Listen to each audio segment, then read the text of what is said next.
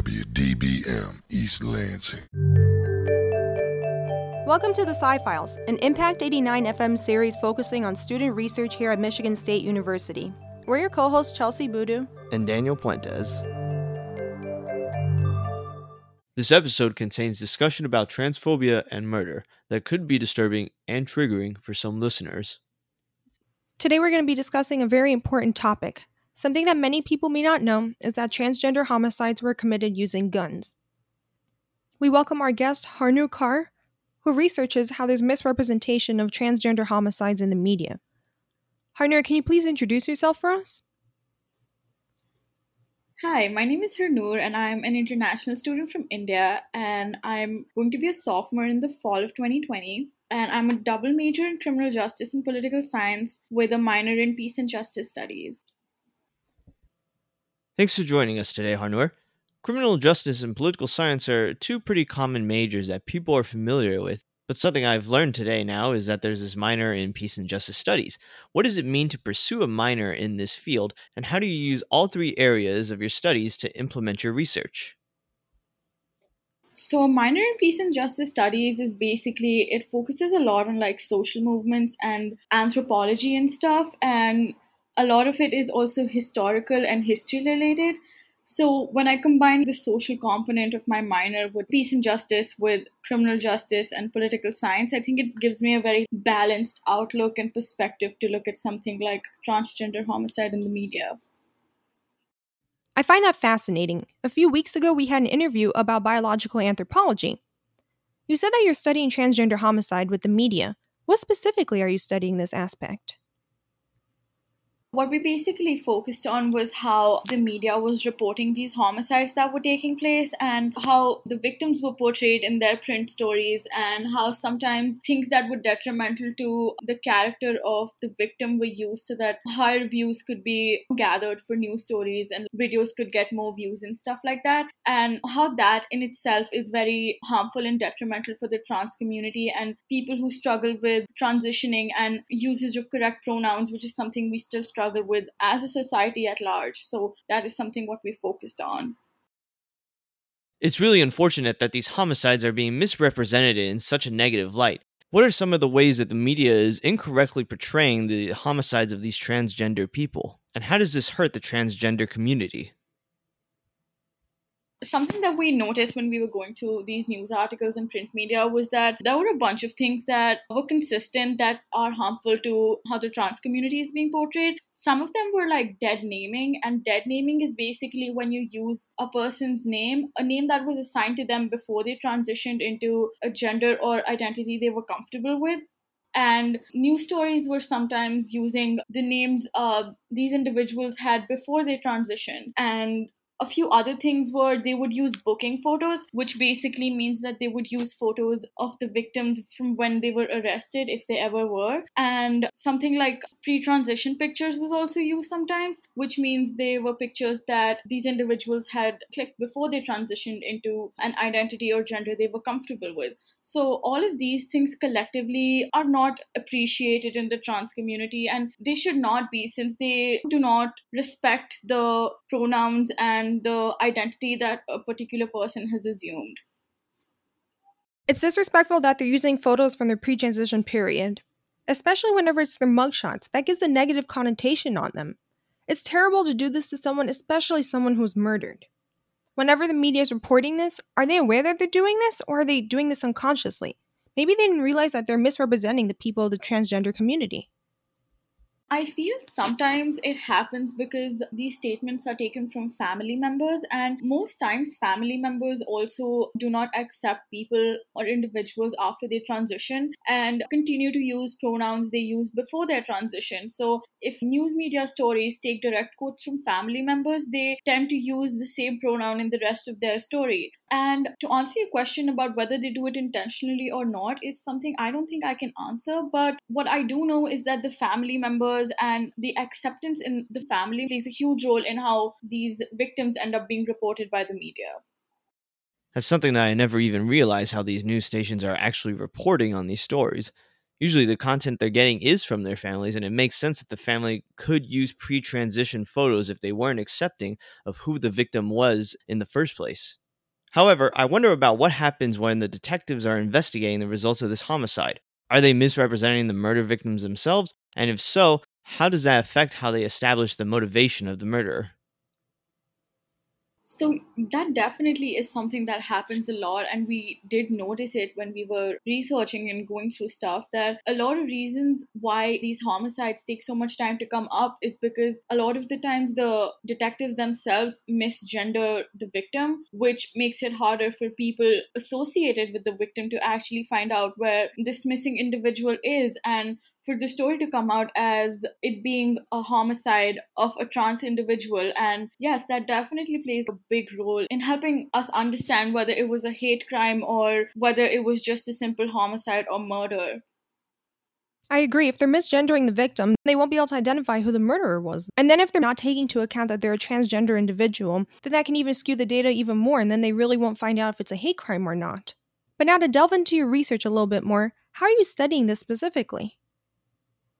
We look up the name of the victim and all the news stories that were published in regard to this particular story. And we go through all of them and we quote the information that is given in these different stories. That is how we come down and we gather all this data and then we um, analyze it and see what percentage of them were misgendering the victims what percentage of them were using pre-transition pictures and what percentage of them had booking pictures or what percentage of them had family members who were misgendering the victim. That is how we gather information and come down and analyze stuff and come to conclusions. It sounds like it's a lot of data mining that you have to do, comparing different factors that could play into the homicide of a murder victim. One of these factors I think about include the geography of where the murder actually took place. Do you focus on a specific area within the United States, such as like Michigan, for example, or do you study the United States as a whole?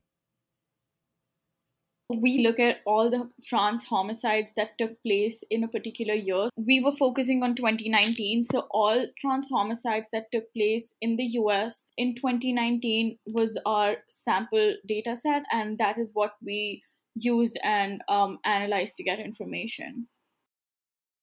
That's great that you're looking at recent data, considering we're in 2020 right now. Are you looking at every news media that is doing this? Or are you getting your data from mainstream media sources? Or are you also looking at local grassroots news media sources?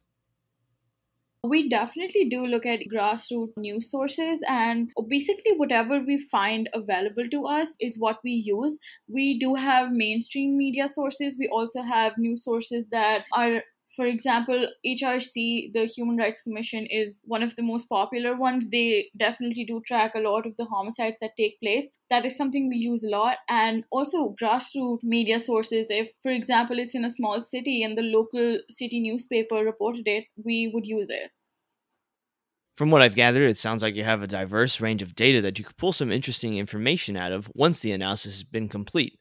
Did you see if there was a prevalence to misrepresent transgender people in the mainstream media versus more local grassroots media? And were there any maybe hotspots where within the nation there was a large prevalence of misgenderizing the murder victim? So, definitely, I think when we did look at what news sources were mostly misgendering individuals or using pre transition pictures, it wouldn't be something as big as New York Times or like the Wall Street Journal, just given how many readers they have and what kind of a large audience they have. So, it would definitely come down to papers or news story media houses that do not have a very large audience or readership percentage. And answering your question about where in the country, I don't think there was a specific area that had a very high percentage of media people misgendering or using pre transition pictures and stuff. I think it was generally a trend that we could witness throughout the US. I think the impact of this project is going to be large once you've finished analyzing the results of it. But this makes me curious about the data that you currently have. Did you observe from the data if there was maybe a larger prevalence of misgenderizing somebody based off of their race alone? I think it's important to note that most of the victims were black trans women. So the misgendering is more of like an issue that impacts the entire trans community. But the fact that most of these victims were black trans women says something about how disadvantaged this one particular group of individuals is, even in the trans community. I want to state that Danny and I are allies of the transgender community. It is important to listen to how people are feeling and to amplify their voices. However, Harnoor, I want to hear from you. How can people be allies of the transgender community and show their support? I think the most important thing that anybody could do to be a good ally to a community is to educate themselves, to read about the community and read about issues that impact the people in the community.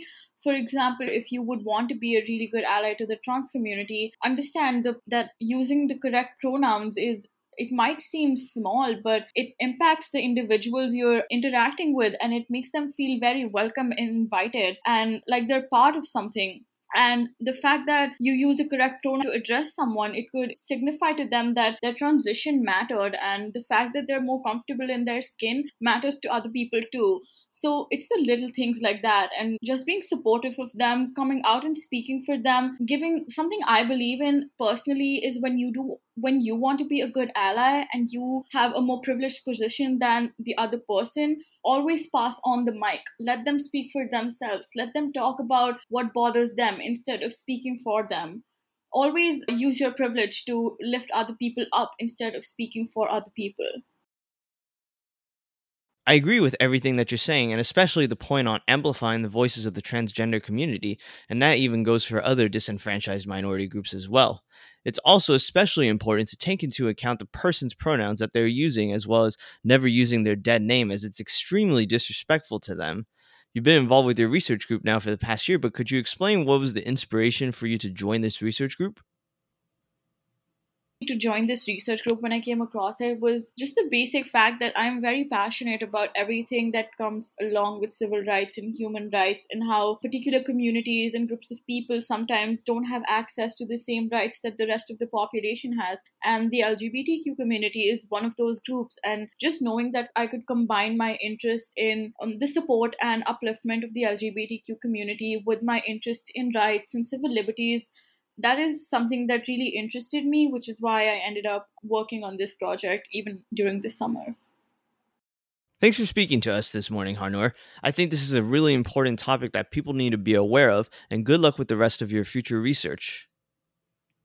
Thank you so much for having me. The Sci Files is hosted by Chelsie Abudu and Daniel Puentes on Impact 89 FM. Thank you to our news director, Taylor Halterman, program director, Amber Konutsky, station manager Joe Dandrin, and general manager Jeremy Whiting. The Sci-Files can be found online on scifiles.org and on your favorite podcast directory. If you're an MSU student and want to be featured on Sci-Files, or if you have any questions, you can contact us at scifiles at Impact89FM.org.